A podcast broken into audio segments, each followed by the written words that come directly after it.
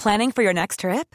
Elevate your travel style with Quince. Quince has all the jet setting essentials you'll want for your next getaway, like European linen, premium luggage options, buttery soft Italian leather bags, and so much more. And is all priced at 50 to 80% less than similar brands. Plus, Quince only works with factories that use safe and ethical manufacturing practices. Pack your bags with high-quality essentials you'll be wearing for vacations to come with Quince. Go to quince.com/pack for free shipping and 365-day returns. Hiring for your small business? If you're not looking for professionals on LinkedIn, you're looking in the wrong place. That's like looking for your car keys in a fish tank. LinkedIn helps you hire professionals you can't find anywhere else, even those who aren't actively searching for a new job but might be open to the perfect role. In a given month, over 70% of LinkedIn users don't even visit other leading job sites. So start looking in the right place. With LinkedIn, you can hire professionals like a professional. Post your free job on linkedin.com slash achieve today.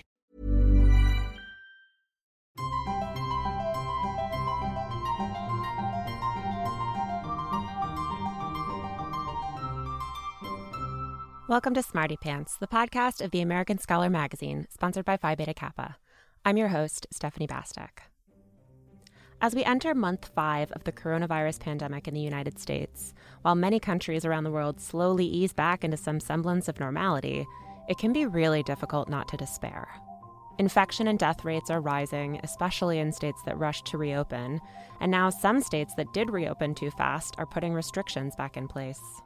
One of the few lights in the darkness has been Philip Alcabes, whose bird's eye view of the pandemic in essays on our website has paid particular attention to how its effects play out in the unequal society in which we live. His most recent essay, Bodies and Breath, connects COVID 19's disproportionate effect on black communities to the ongoing Black Lives Matter protests. The essay draws on the work of longtime scholar contributor Harriet Washington, who has won the National Book Critics Circle Award for her writing on racism and medicine. My first introduction to her work was her cover story in the Scholar's autumn 2015 issue, The Well Curve, which explored how infectious diseases devastate not only the bodies, but also the minds of the global poor, and how that devastation plays out along familiar patterns of race and ethnicity. Given the unfortunate prescience of her work, we invited Harriet Washington to join Philip Alcabes for a discussion with me about how public health cannot be divorced from the fractures in our society. Thank you both so much for joining me from your different corners of New York City. Pleasure to be here. Or pleasure to be with you. Um, not pleasure to be here where I am. sure.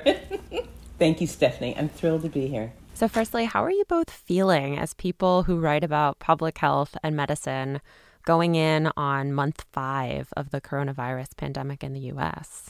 Well, I think it's a very unsettling feeling for almost anyone. And um, I think for most of us, unlike anybody else, it's sort of a constant battle to stay upbeat and focus on the positive things that are happening. Because we know there are a lot of negative things happening, a lot of disappointments in the way that we have uh, chosen to address this pandemic. Um, a lot of anxiety as well especially for people like me who read a lot of apocalyptic literature. um, but I think it's also important. Um, I keep thinking of, I forget who said this, but it became a cliche, I think, because it's true. Um, when you lose, don't lose the lesson. So even in thinking about the negative aspects, I try to always focus on, you know, what, how things, how could things be done better next time? Yeah, I'm glad Harriet said that. Uh, thanks, Harriet. uh, the the lesson has been on my mind mm-hmm. since March. What what are we learning from this, and will we do it better?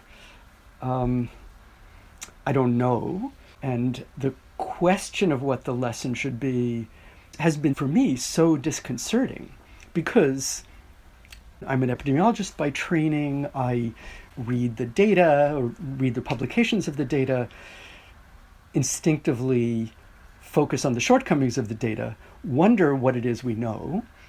And I also, like Harriet, very. I, I, live in the world as we all do, as we do. If you if you're not living under a rock right now, it's a sad and kind of grief-stricken time for everyone. And then, as Harriet mentioned, an anxious one it's impossible. I think it must be impossible to not be anxious right now. So I feel all of that, and there's a, I feel the tension in myself between, you know, wanting to be the super smart scientist and figure it out, and just being, you know, another old guy who's worried about the world. Yeah, and I feel like a lot of that anxiety has really been compounded by all of the other things going on at the same time. I'm thinking particularly of the resurgence of the Black Lives Matter protests, which is something that you touched on, Phil, in your most recent essay for the American Scholars website, and which, Harriet, you've been writing about for nigh on a decade now the intersection of health and racism. So I wanted to start, Phil, by asking you to expand on this quotation from the beginning of that essay, a quote from a friend about how police brutality is not just one public health crisis on top of another, but one more round in a long, unceasing battering. What does that mean? What I see happening with coronavirus right now is a reconstructing of the edifice of public health as usual. And public health as usual in America always generally means that certain lives will be considered more dispensable than others, particularly particularly black Americans and black and brown Americans here.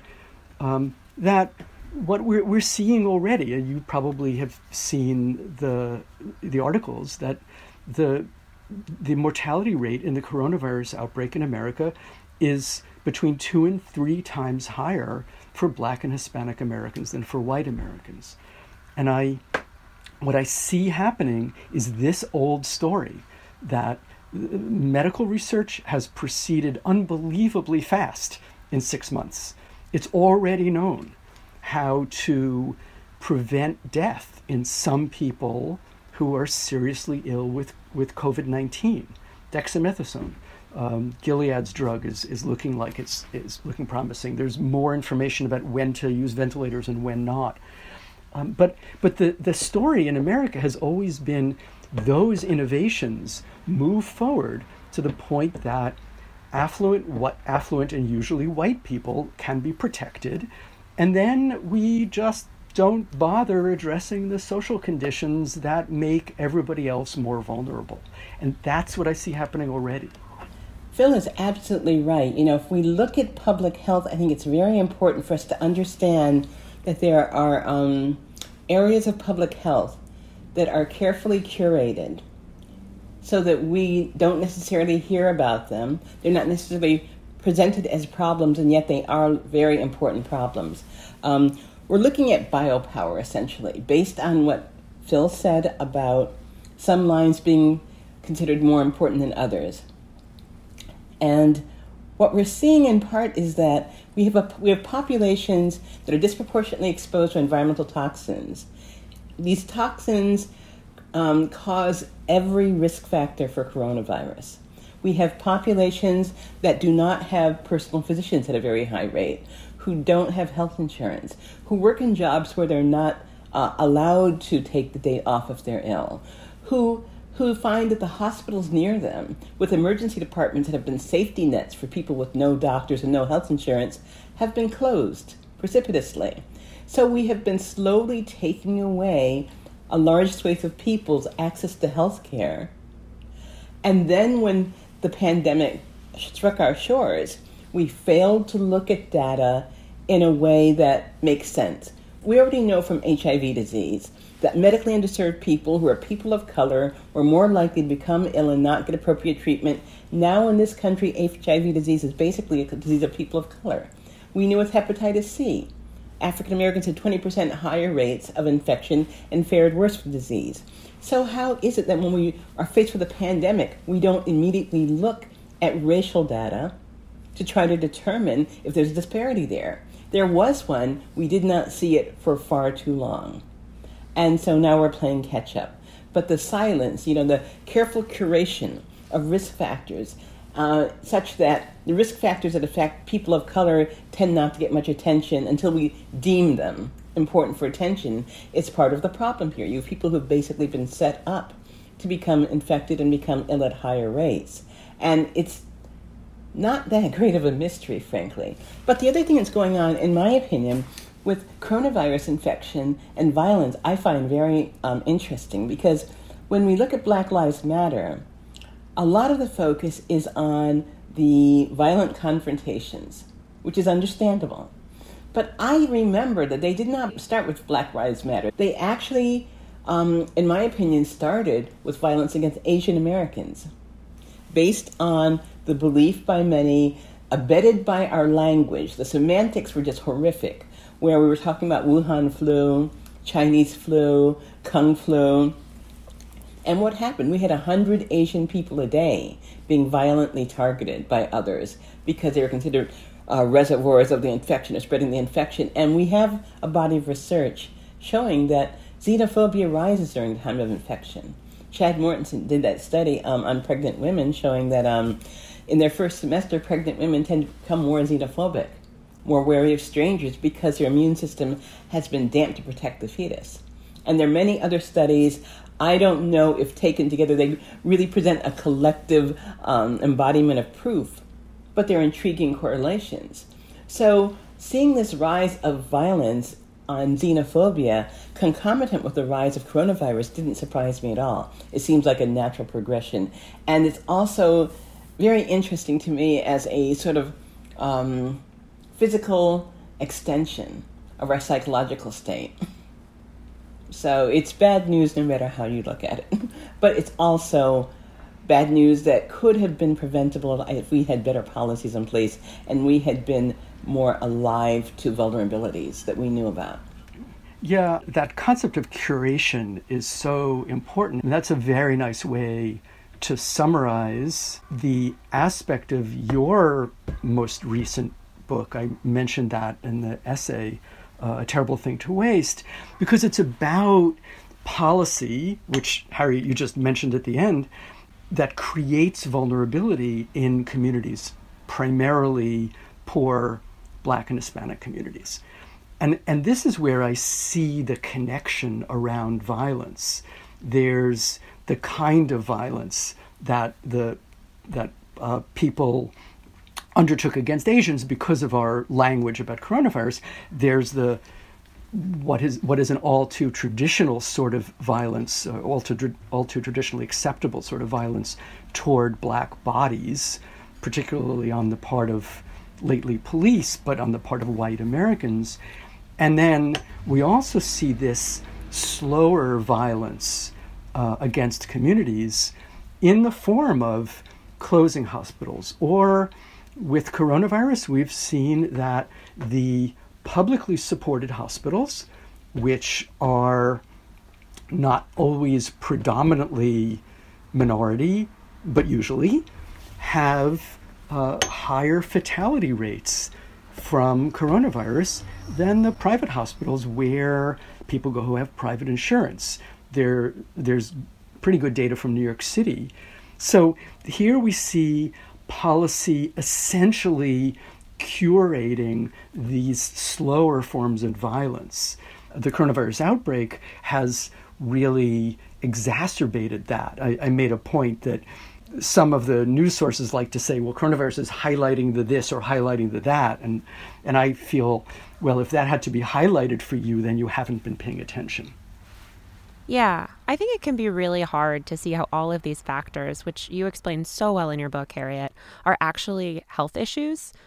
Where you live, what kind of mortgage you're able to get, what kind of job you're able to land. All of this is tied to race, to access, to health, to wealth and to what kind of pollution and policies are affecting the very air you breathe and, and the water you drink. Think of Flint, Michigan. And then, of course, how much money you make and what kind of care you can afford, or what kind of health insurance you can afford, since that is not yet a right in this country. It is something that people are saying the pandemic is highlighting. And I'm wondering how the discourse has failed us in framing this as a public health issue. In my opinion, we are using semantics in a manner, it creates a kind of newspeak in the public health arena, as far as I'm concerned.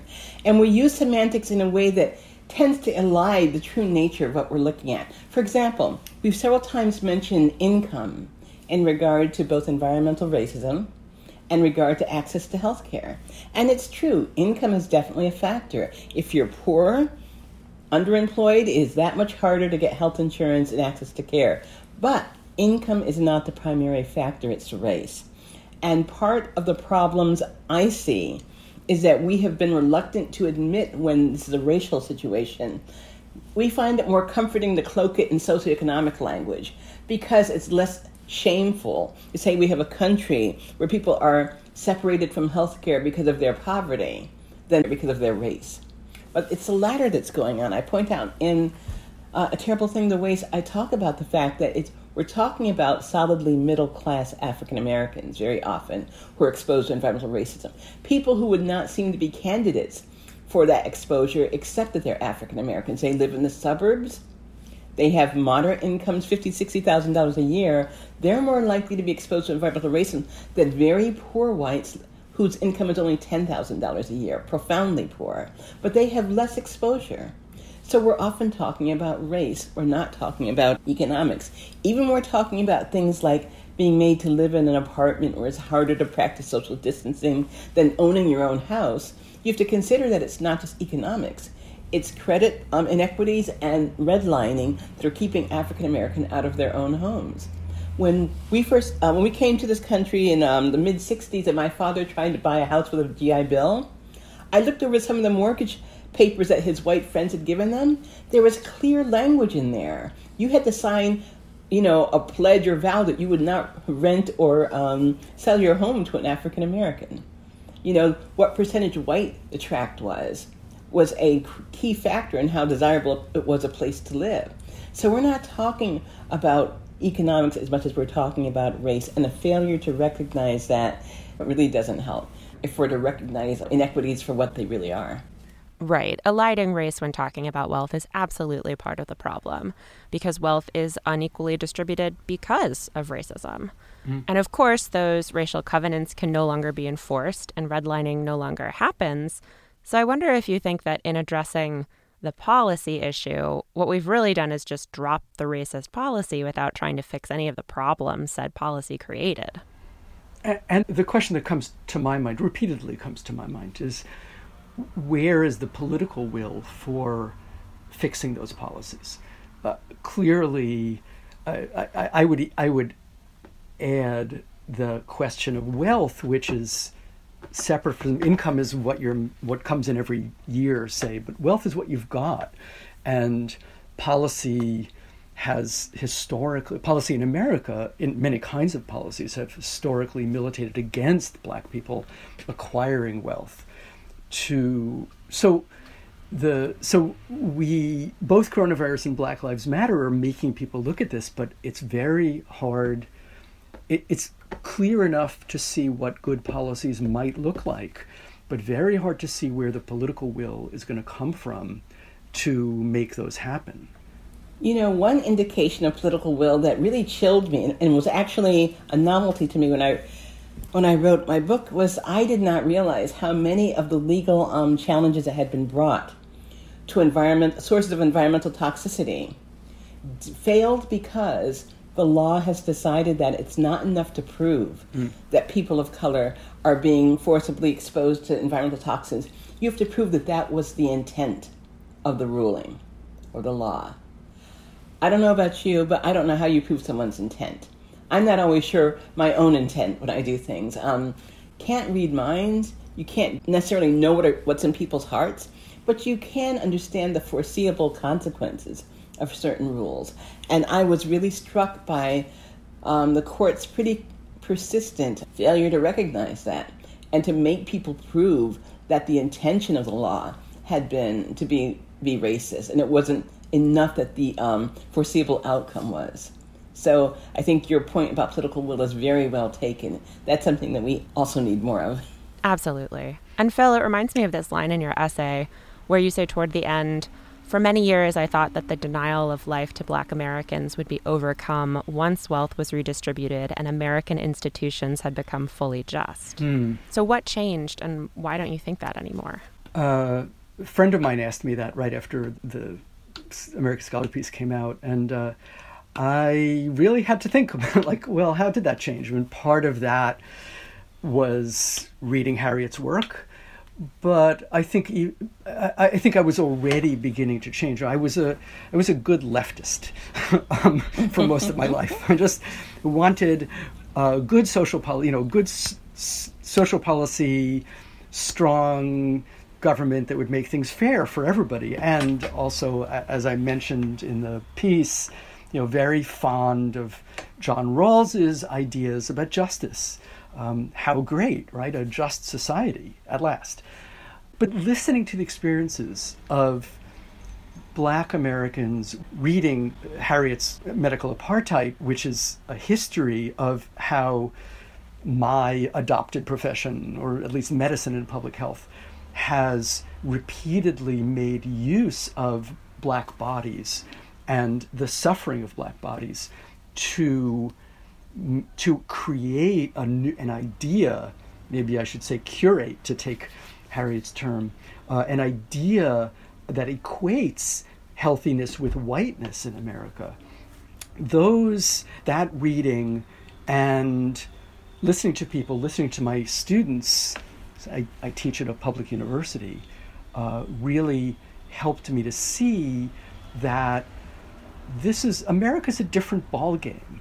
The theory, the theory sounds great, but if it's to if it's going to work here, it's going to have to take into account the experience of race and racial difference that has been ours from the get go. All of what we've been talking about shows pretty clearly how racism is embedded in public health and how racism, wealth, and income are all deeply interrelated. And Harriet, I think your example of comparing middle class black families and poor white families' exposure to toxicity really speaks to how there is a difference between wealth and race outcomes. And even more broadly, there is a difference between this kind of systemic racism that we've been talking about so far and then the individual treatment that patients receive and how that can be generalized too, usually as implicit bias and is compounded by systemic racism. I'm thinking of mortality among black mothers, for instance, or how black diabetes patients are not given adequate cardiovascular care and instead just have their limbs amputated. But you know, there's there's something else going on here.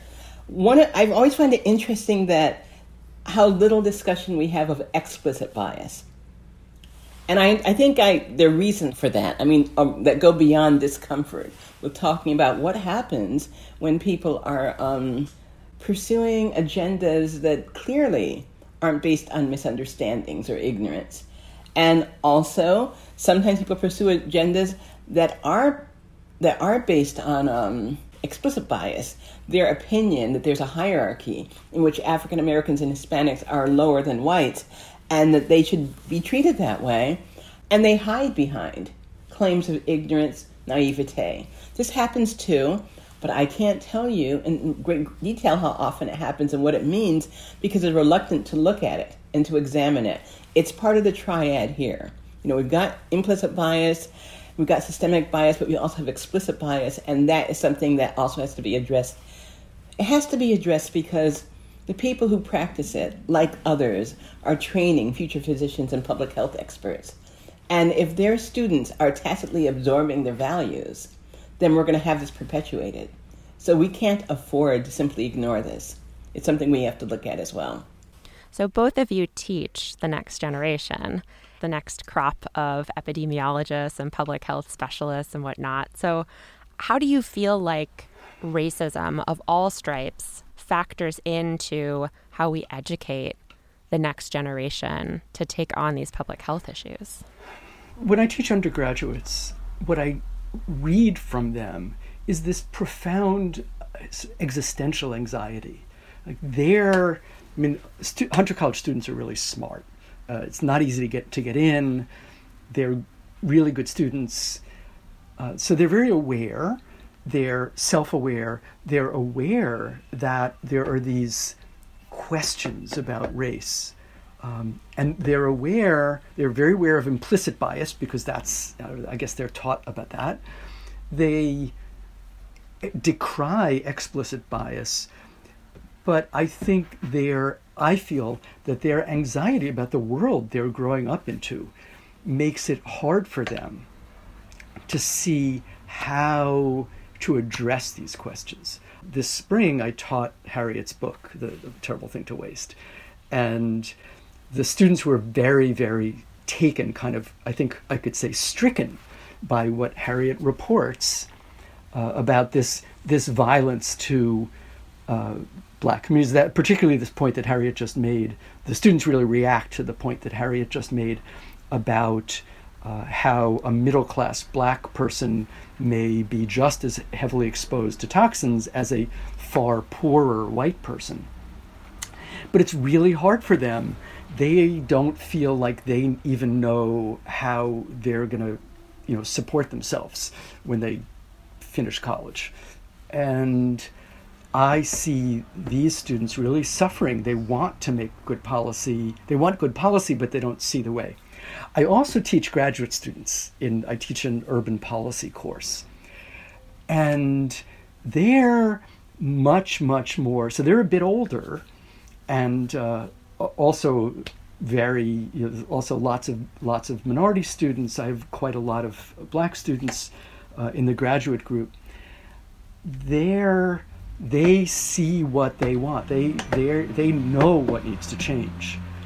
But there's also a certain amount of despair, a sense that this the institutions are so adept at keeping down those voices, those ideas that would redress the explicit forms of bias, that they're, it's a kind of double work. Here's the good policy, and then here's the work we would have to do as black New Yorkers to make that happen. I, I teach bioethics students, and they're all grad students. And um, they're very, in fact, almost all of them, to, to a person, they're very concerned about the different sorts of um, biases that people face in the, in the public health system. And disabled students, students of color, they're alert to all of it. A proportion of them are students who already work or plan to work for pharmaceutical companies which adds another level of tension because I've been very openly critical of the pharmaceutical uh, companies. But I also think it's important that when they do the right thing, which they do too rarely, but they do sometimes do, it's important to you know encourage that and praise them. But Columbia, where I teach, I have seen some really important changes. I think, and we have to wait and let things play out. But one of the things that struck me was in 2019, the medical school and the School of Public Health was very acutely focused on its importance as, um, you know, 400 years since the advent of African Americans to our shores. And that became part of the curriculum. A lot of teaching around that, a lot of seminars, reminded me of the University of Chicago. Uh, almost 10 years ago, when they had invited me there, they actually changed their curriculum and spent the entire first month of medical school having people like me come in and offer a series of electives that would give them some of the history that had been neglected in their education up to that point. So I thought that was a brilliant approach because I felt, in a sense, that they were partially inoculated against some of the omissions they were going to encounter later on. So some schools are alert to, you know, the lacuna here and are really trying to change things. And I'm just hoping that can become a larger model. I've noticed that, that kind of trickles down from the top. When the top administrators think it's important, it has a way of filtering down to the rest of the departments. And so that gives me hope. We have links to the essays and books mentioned by Harriet Washington and Philip Alcabes in the show notes, so be sure to check those out. There's really a lot to explore on this subject, and I could find no better guides than these two. We'll be back next week. Till then, take care and stay sharp.